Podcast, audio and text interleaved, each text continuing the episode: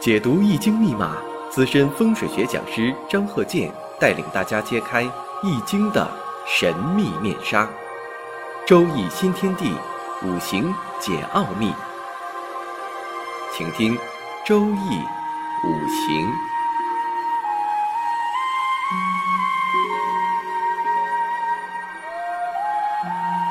上山微电台荣誉出品。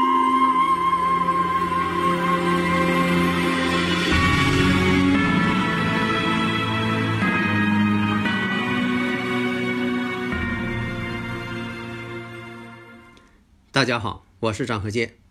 周易五行，下面呢，我们再从定义看一下。先看这个财星，财星啊，以前我也讲过，它属于呢情感之星，也是财运的一个代表。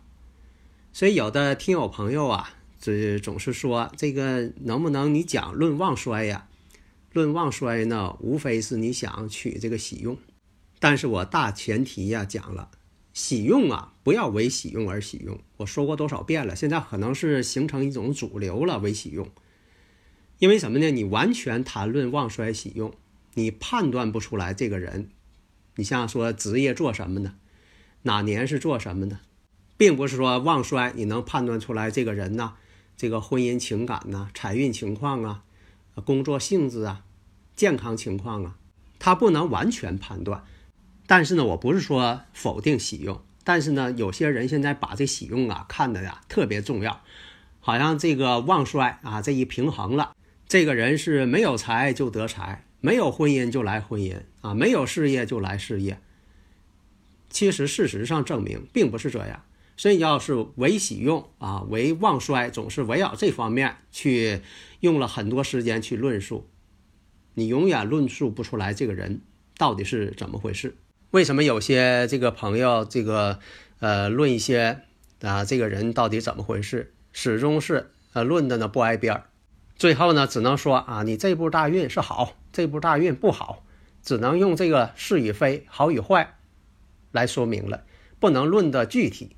但是喜用旺衰有没有用啊？当然有用了，这个我也讲了很多了。但是每堂课在分析五行的时候，为什么我不是围绕着旺衰展开呢？因为那是初级阶段，现在我们讲的技巧。如果说你要想这个听啊，呃，初级的啊，基础的，那只能听我这个专业课程了。因为我们这个课程啊，是属于这个让大家呢，啊，普通的听友朋友都能听懂。这就像说讲历史跟演这个电视剧它不一样。你光讲历史啊，有些人呢，他不是研究历史的，他觉得很枯燥。但是你要把它演成电视剧，虽然说这里边加了一些其他的情节，但是大家呢爱看、爱听、爱看的同时呢，他也学到了知识，寓教于乐嘛。所以啊，我几十年的研究实践证明，我的方法非常准确。啊，有些人呢总按照这个呃他们自己的理论啊呃要求你，你必须得讲这个，必须得讲这个呃格局，你必须得讲旺衰啊，必须得讲喜用。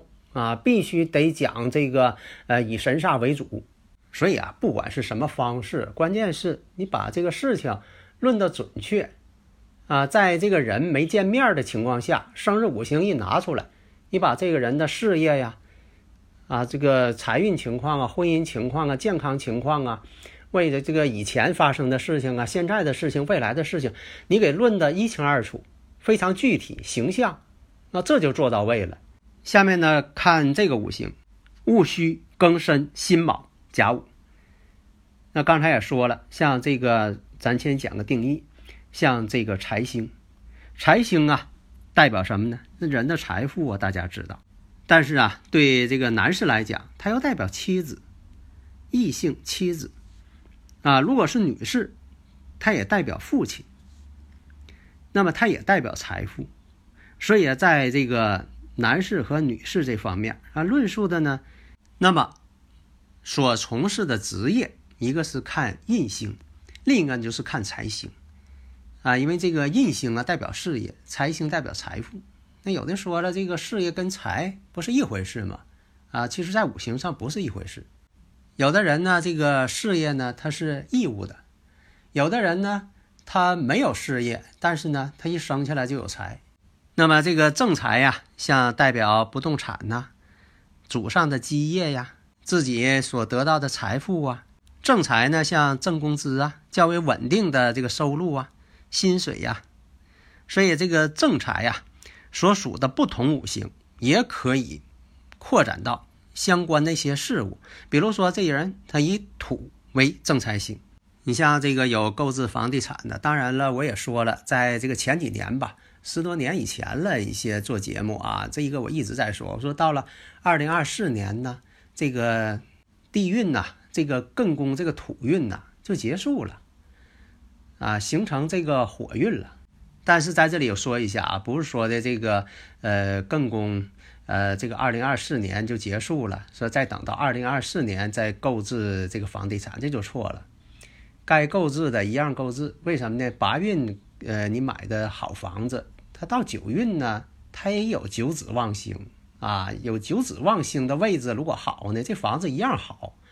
如果说你到了九运再想买，你买的不好的房子照样不好。所以有的朋友啊就问呐，说的这个，你说这个丑山未相啊，这个是南偏西三十度啊，这这样啊，是南偏西三十度左右。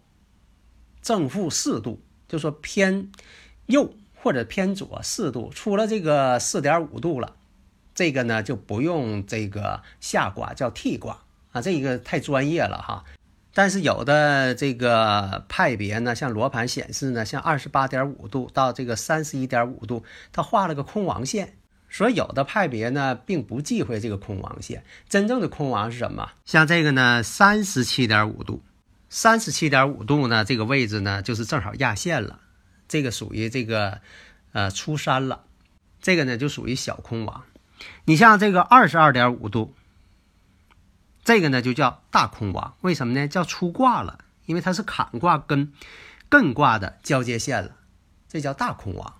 你像这个小空王啊、大空王啊，你记住就行了啊，不要是总是说，你看这本书上说的这个。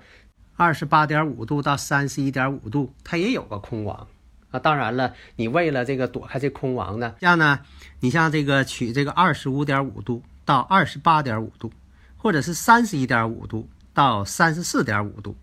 所以啊，以前我也讲过，就像开车似的，一个是这个虚线，虚线呢你可以变道啊，但是呢不能这个随便变道。还有这个实线是不允许变道。当然，特殊情况你要变呢也可以，啊，特殊情况，但是呢，你要黄线双黄实线就绝对不允许变道。这个双黄实线呢，就是属于咱说像这个大空王似的，啊，至于说你这个呃压线是这个压多少度啊，压着线就算。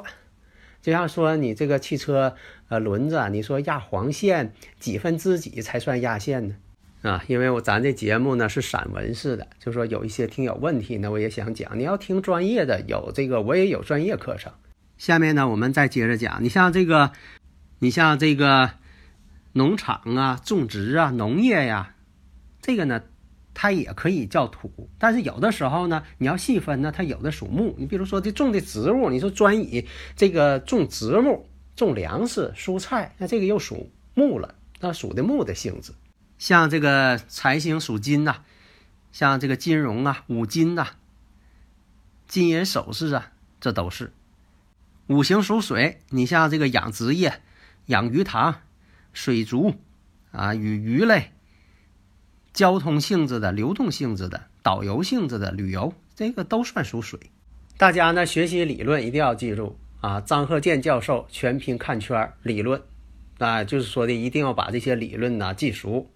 所以啊，你就是看不看旺衰？你像这个，咱就不分析旺衰。你看刚才这个生日五行：戊戌、庚申、辛卯、甲午。这一看阴差阳错日，你就找啊什么这个大运流年时间节点，那就能判断出来什么时间结婚，什么时间他离婚。为什么说你能判断离婚呢？因为他有阴差阳错日。如果没有这个，你就不用去网上上想嘛。那，当然了，我倒不是说的这个有阴差阳错日啊，要不，呃，有些听友朋友，呃，这又开始提意见了。你就看阴差阳错日啊，呃，不是那样啊。像这个女士呢，有这个有伤官的十个大半日的，或者是婚姻宫的相冲相刑，或者合太多的，或者说的这个有正印的，凡是这些特点啊，我所讲的特点都具备了，那你就往这上面去判断。旺衰有用，但是你完全用旺衰，你判断不出来这个人什么时间有这个谈恋爱呀，是动婚呐，啊，是离异呀。所以你看他这五行当中有甲木，这个人呢，他一生当中就是跟木五行有关系的，他求财都是求这方面的，或者方位是自己的出生地往东方发展的。